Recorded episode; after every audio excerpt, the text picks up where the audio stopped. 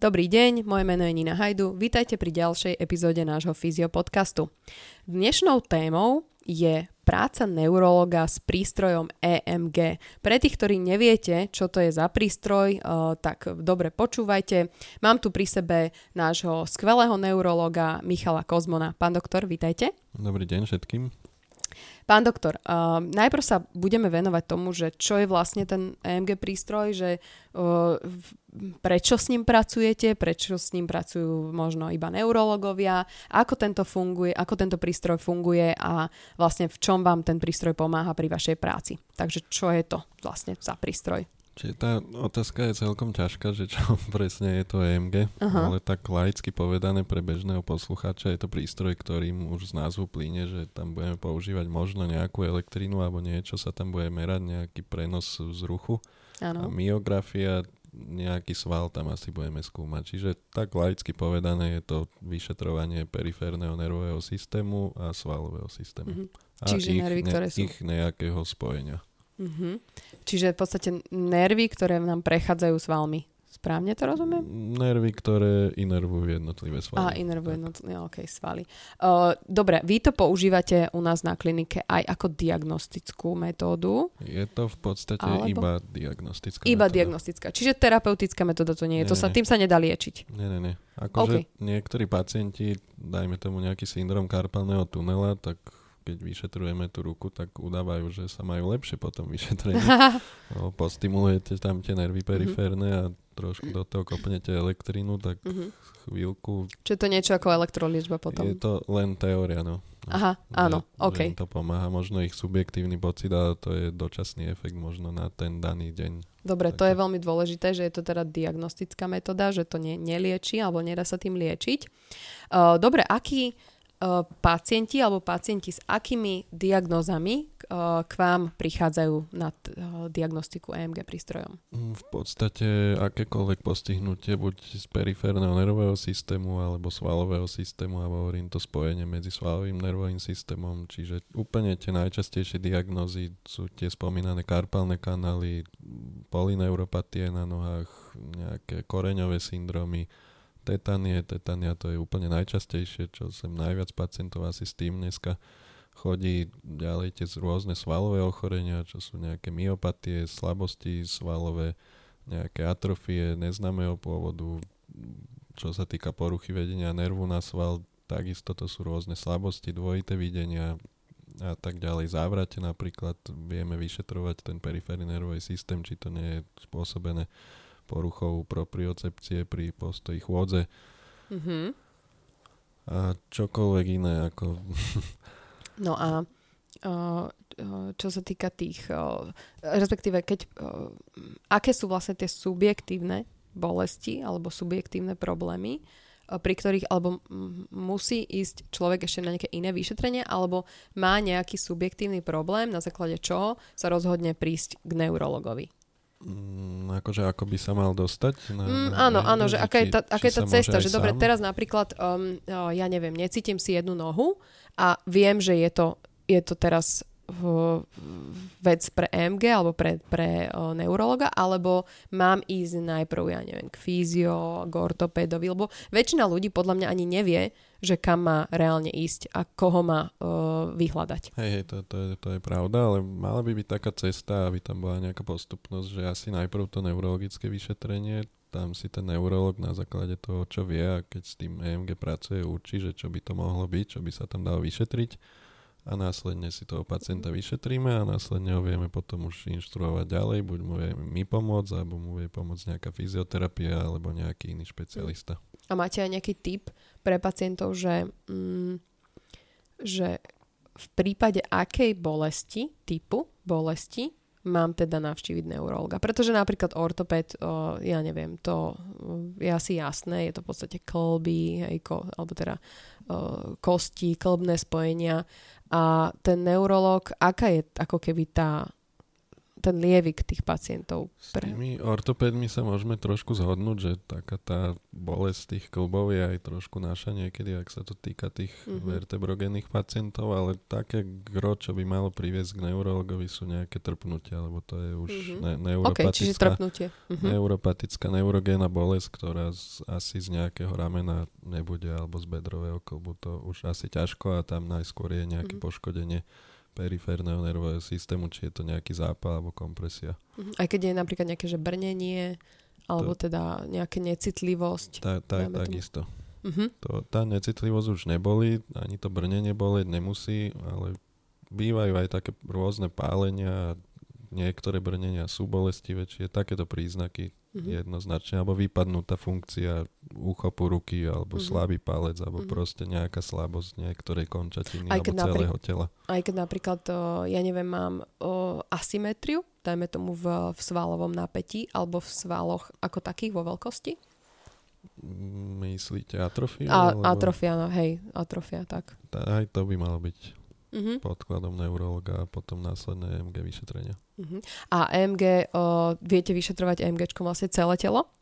Či iba nejaké špecifické Pod, oblasti? V podstate celý periférny a svalový systém. Uh-huh. Uh, Čiže od hlavy po pety sa dá povedať. Od hlavy po pety. Výborne. Um, dobre, čo je výsledkom takéhoto vyšetrenia? Alebo nie, dajme tomu, uh, dajme najprv, že ako to vyšetrenie prebieha to vyšetrenie až tak príjemné nie je. Pacienti to väčšinou neobľúbujú, lebo kope sa do nich elektrina. Aha. Ale nie je to nejaký silný podnet. Asi každého kopla nejak zástrčka, alebo každý sme sa hrali s niečím, čo do nás spúšťalo elektrínu, či je to niečo podobné. Uh-huh. Dá sa vyšetrovať aj s menšou, s väčšou intenzitou, záleží od toho, ako to vyšetrenie prebieha, akú má pacient konštitúciu a tak ďalej. Čiže príjemné to moc nie je. Takisto sa tam pichajú rôzne ihly do rôznych svalov, to tiež až tak príjemné nie je, hlavne keď ten sval má byť kontrahovaný, či je zapnutý, vtedy to býva najviac bolestivejšie, ale mm. nemyslím si, že by to bolo niečo, čo sa nejak nedá vydržať, lebo robia mm. sa aj oveľa horšie veci, takže... Mm-hmm.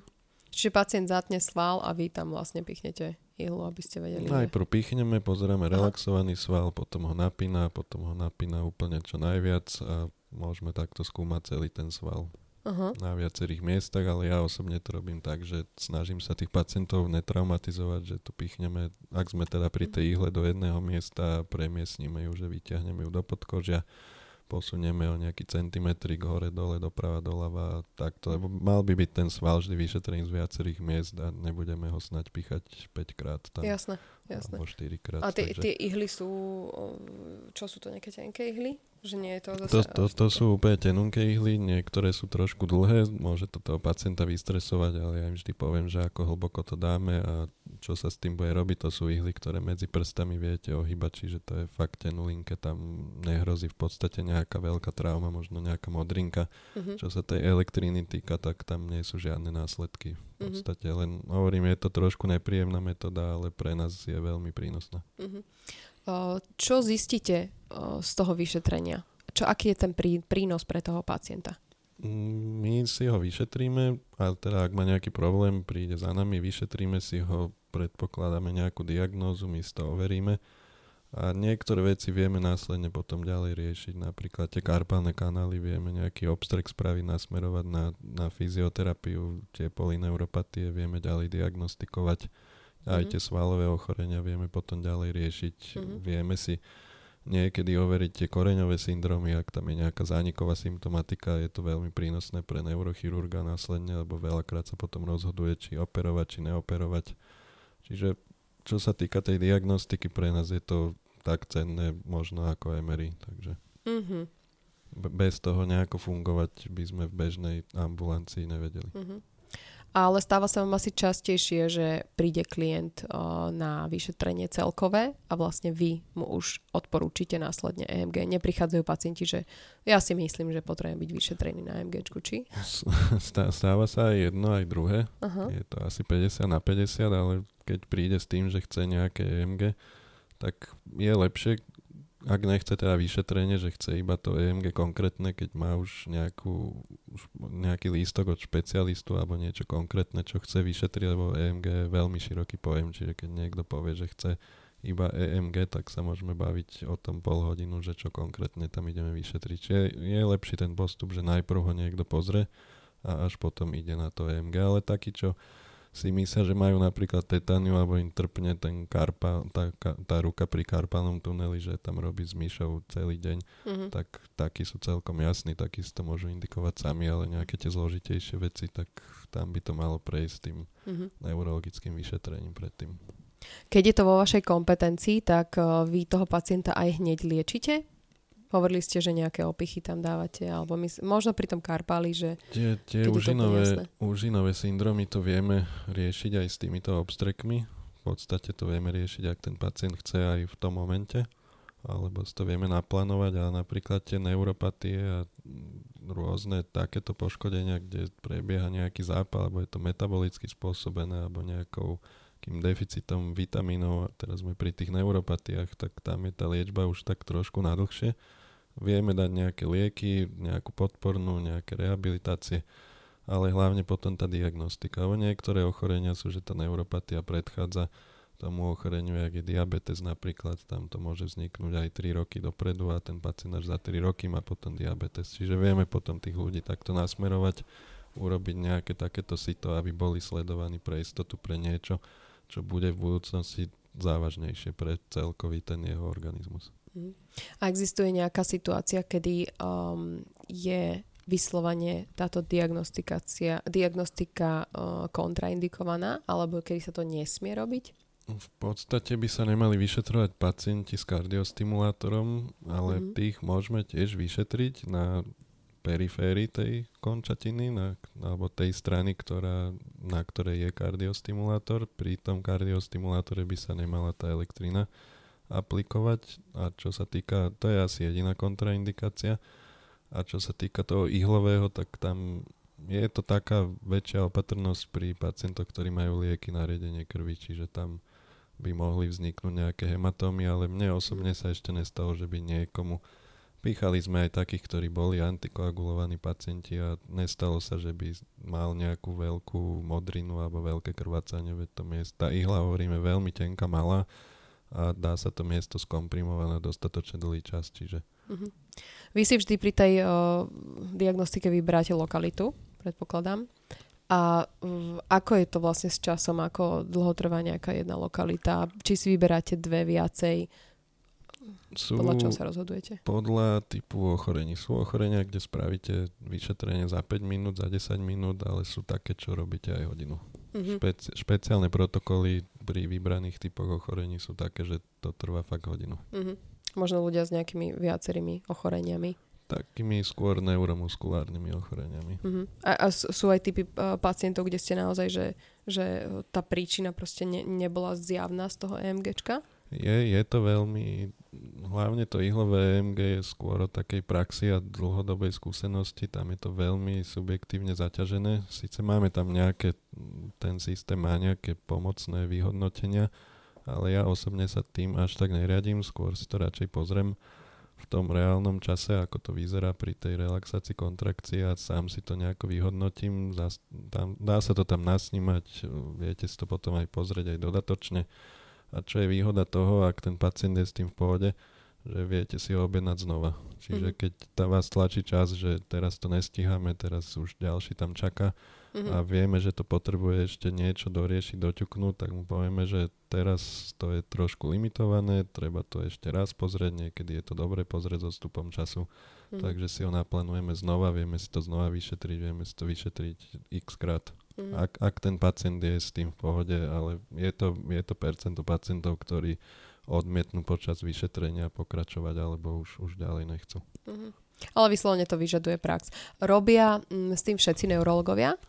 Nerobia, je to diagnostická metóda jedna z uh, štyroch, čiže väčšinou sa špecializujú na to. Uh-huh. Jedna zo štyroch okrem MRK nie, nie, nie, ešte máme EEG vyšetrenie, evokované potenciály, sonografiu a EMG, tieto štyri metódy my používame, uh-huh. čiže väčšinou sa to uberá tak, že každý, komu je čo blízke, tak to si vyberie a tým smerom sa potom špecializuje. Uh-huh. No dobre, ďakujem veľmi pekne. Ešte uh, v podstate, a ešte sa chcem spýtať jednu vec, že či je to škodlivé uh, EMGčko, či je niečo na tom, okrem teda asi tých vpichov, to je škodlivé, ale možno je tam nejaká, uh, nejaké malé riziko, ale mm, napríklad RTG, RTG je škodlivé, tam máte žiarenie, či AMG má niečo ne, ne, takéto, tu, tu takú negatívnu stránku. Absolútne, akože nič, nič nehrozí. Jedine, keď tam kopnete elektrinu ku kardiostimulátoru, môžete predstaviť, ale to, to, to hovorím, že to sa dneska nerobí, takže... Okay. Absolútne bezpečná metóda. Uh-huh, výborne. Super, tak ďakujem veľmi pekne za zodpovedanie všetkých otázok.